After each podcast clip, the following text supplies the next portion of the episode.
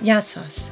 Welcome to Greek Like Me, the podcast about all things Greek for Greeks, Hellenophiles, and anyone who's interested in learning about other cultures.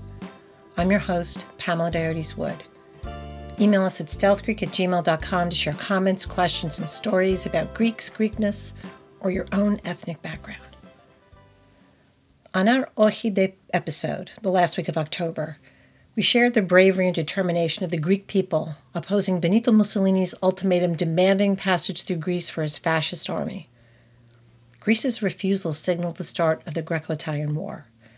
The six month opposition to Mussolini that kept Axis powers tied up in delayed strategic attacks on Russia, Britain, and Egypt and Libya, literally changing the course of the war. Greece and the diaspora rightly celebrate every year the country that would not be cowed and the first victory against the Axis in the Second World War.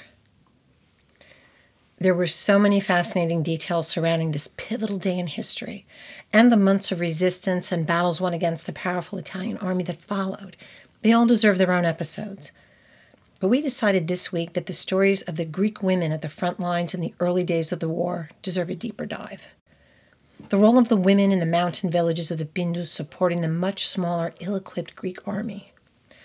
As their region was being invaded and their villages attacked, these women stepped up to fight back and keep the Greek army going. The women of the region of Epirus have been singled out as a fierce and relentless women. The Greek border with Albania is rocky, mountainous, and sparsely populated with small, isolated villages scattered throughout the mountainous region. Of course, now it's modernized, but back then, tiny little villages far apart. Roads were narrow and precarious. The paths were so steep, only goats and the most experienced mountain villager could manage them. This is where Italy decided to attack, ex- expecting to push through the Pindus Mountains to seize Epirus, the Ionian Islands, and occupy the northeastern region of Greece, Macedonia. Then take the rest of the country.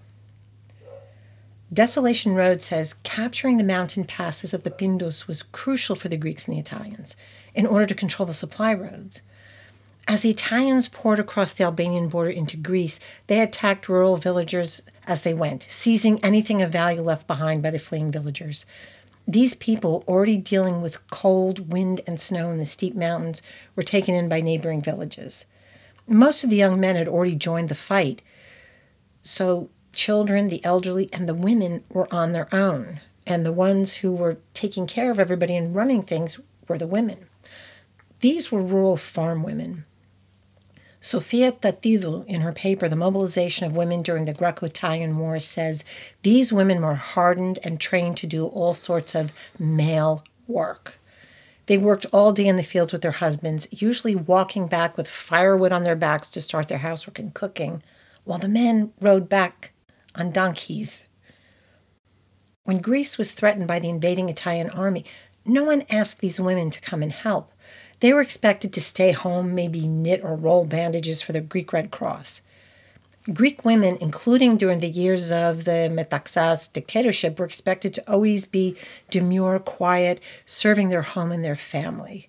The Metaxas government even published documents over the years demanding it. When Greek women tried to enlist at the start of the war, wanting to fight for their country, they were refused and told to keep to their place as women. The women of the Pindus stood up and took it upon themselves to enter the fight as the support and what was essentially the backbone of the Greek army in the early days of the war.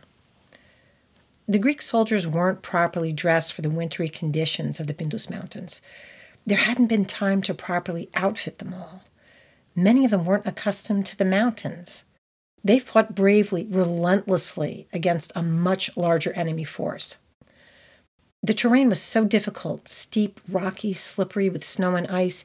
Even the pack animals had trouble maneuvering the paths. The poor animals often slipped and fell. The women stepped in to handle transport of supplies to the front.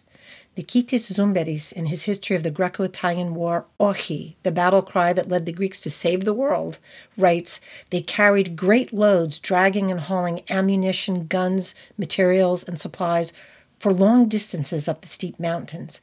These women carried the injured and dead animals on their backs. In this way, they nursed back to health what animals they could and kept the narrow mountain paths clear for the soldiers and the women who were still carrying supplies up. The women transported munitions, but also food and clothing they'd often made or donated themselves for the soldiers. They moved on foot through snow and rough terrain where motorized vehicles and sometimes even mules couldn't go at all. Tornos News quotes a soldier named Takis Rantas who fought in the Pindos. These women of Epirus are admirable. They would carry loads where no mules would have gone. They weren't bringing the supplies to army camps behind the scenes either. They were bringing them to the front lines, literally into the line of fire.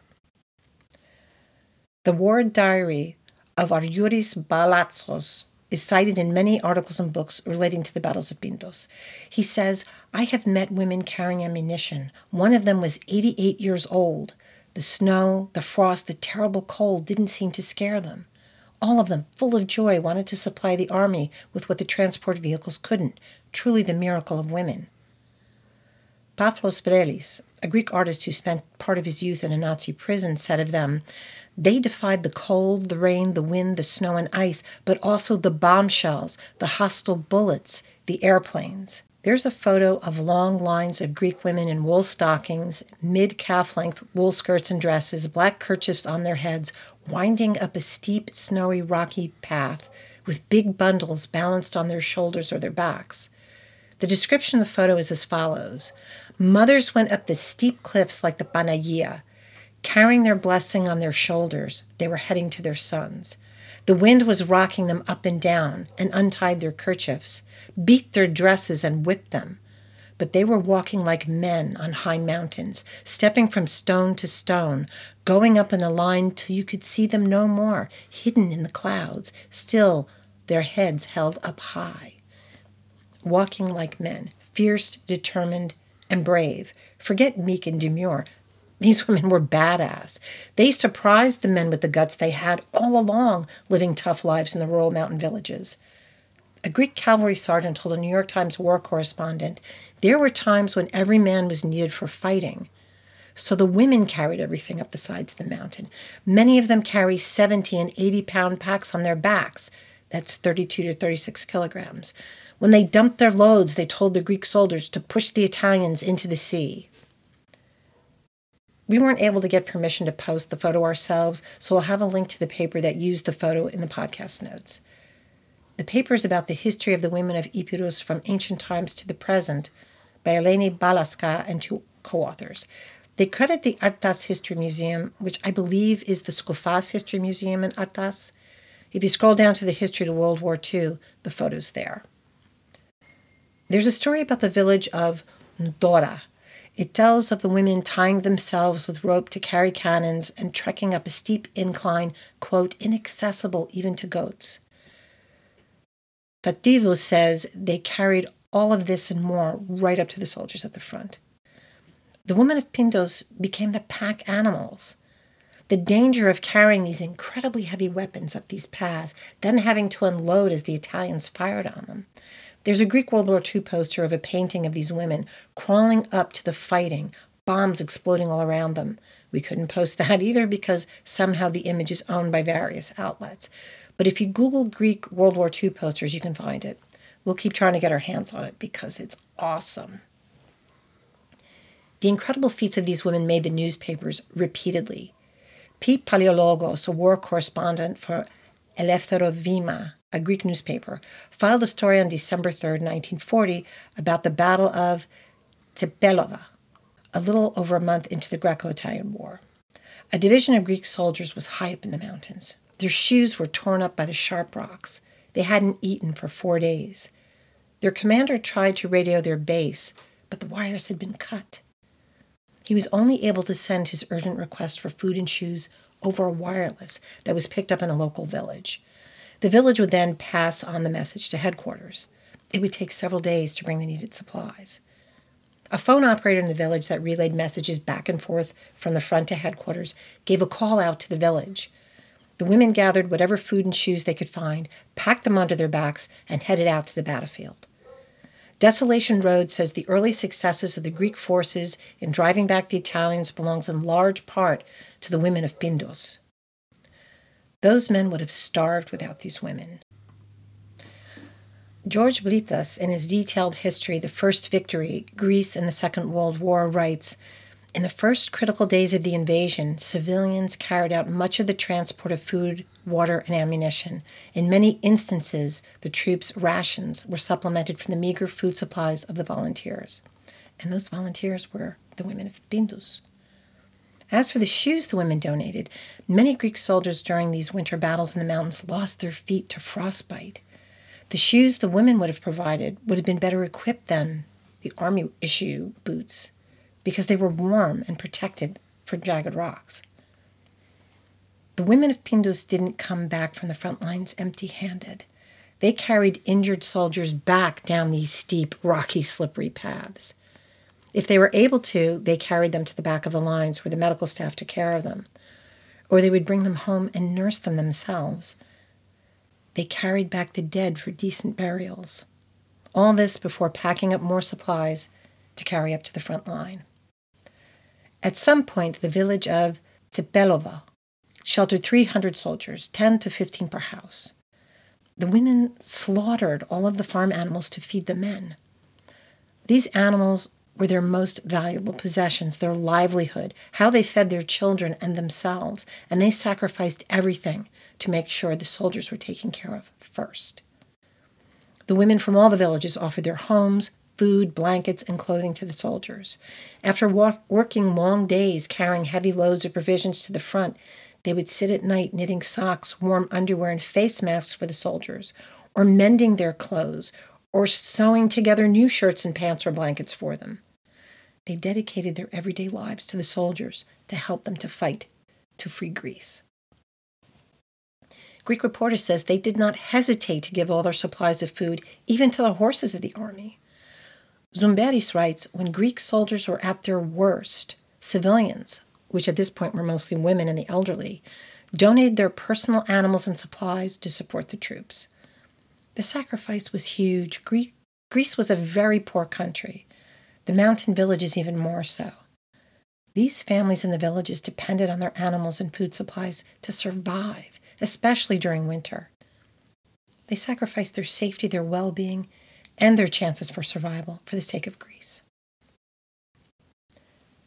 The women learned how to disassemble the guns and weapons they transported to make them easier to carry.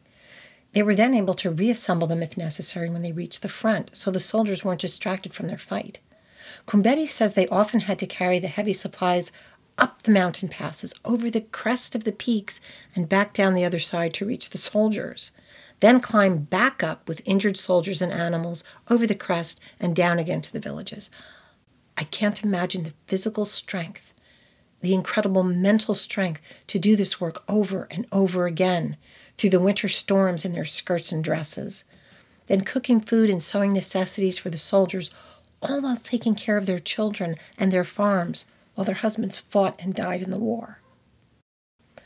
On November 20th, 1940, mere weeks after the start of the conflict, the women of the village of Limni showed their moxie in the face of invasion.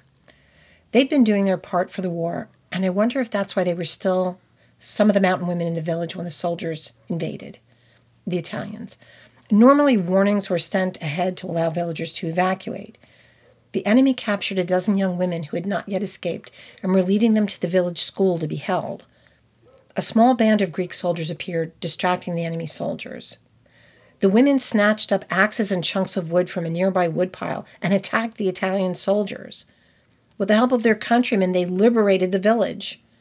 Ten of the invading soldiers were killed, 25 were taken prisoner. You don't mess with these women. As reinforcements came up or units were told to move forward, the women of Pindus helped soldiers to find the correct winding paths in the snow. They guided the soldiers while carrying supplies. And as if toting supplies, risking the front lines, and caring for the injured were not enough, the women of Pindus took on the jobs that would have fallen to men if all of them weren't needed to fight. Every major newspaper in the United States ran stories about the women when deep snow almost brought the Greek army to a complete halt. An article by a New York Times war correspondent reporting from the front lines, was printed on December 16, 1940. The roads that snaked around the Pindus were covered in four foot drifts of snow. The temperature was near zero Fahrenheit, 18 degrees below Celsius. Tractors, mules, horses were struggling to get through. The unnamed reporter said that normally Greek transports move in an unending stream over narrow roads and bridges. These were the supplies brought in that the women would later truck up to the fighters. They couldn't get through. The reporter saw what he called scores of women labor gangs. The women armed with shovels cleared the roads for the transports. The St. Louis Dis, uh, Post Dispatch that week described the women in the heavy snow like this Today we read about the Greek women, their faces wrapped in shawls, clearing the mountain passages with big snow shovels so the Greek infantry can pursue the Italians. The Greek army now had the momentum, driving the Italians back into Albania and taking Albanian territory. It was the women of Pindus who cleared the snowy roads so that the troops and their armaments could continue the assault. The women also helped the Greek army engineers build roads, repair roads, paths, and bridges. Several of the papers and articles I read refer to the eyewitness account of a soldier named Takis E. Papagiannopoulos. Takis said the Greek army engineers were told it was critical to build a bridge over the fast moving Volusa River. Everything they tried failed because of the strength of the rushing waters. They couldn't begin to build without their work being swept away. A large group of women went into the water, each one holding the necks tightly around the, shoulders, so that they created a kind of breaker, a human dam against the running water, giving the engineers a chance to put in the foundations of the bridge. Women standing tightly together in the freezing, fast running waters of the river until the engineers succeeded. And this wasn't the engineers' idea, this was the women just doing what was needed. Greek reporter says the brave women of the Pindus were a favorite feature of wartime newsreels. We tried to find them. If anyone has better luck, please let us know so we can share them.